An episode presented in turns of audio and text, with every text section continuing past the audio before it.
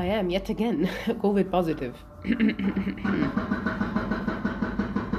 it's it's it's quite interesting to consider uh, that as a working human being in the environment in which we work, under any different circumstances, having the symptoms I have would have led to just nothing.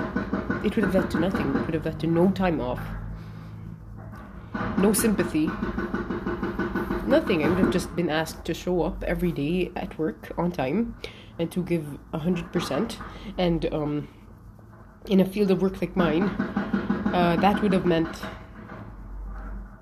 putting in 24 hour shifts and and shifts that were even longer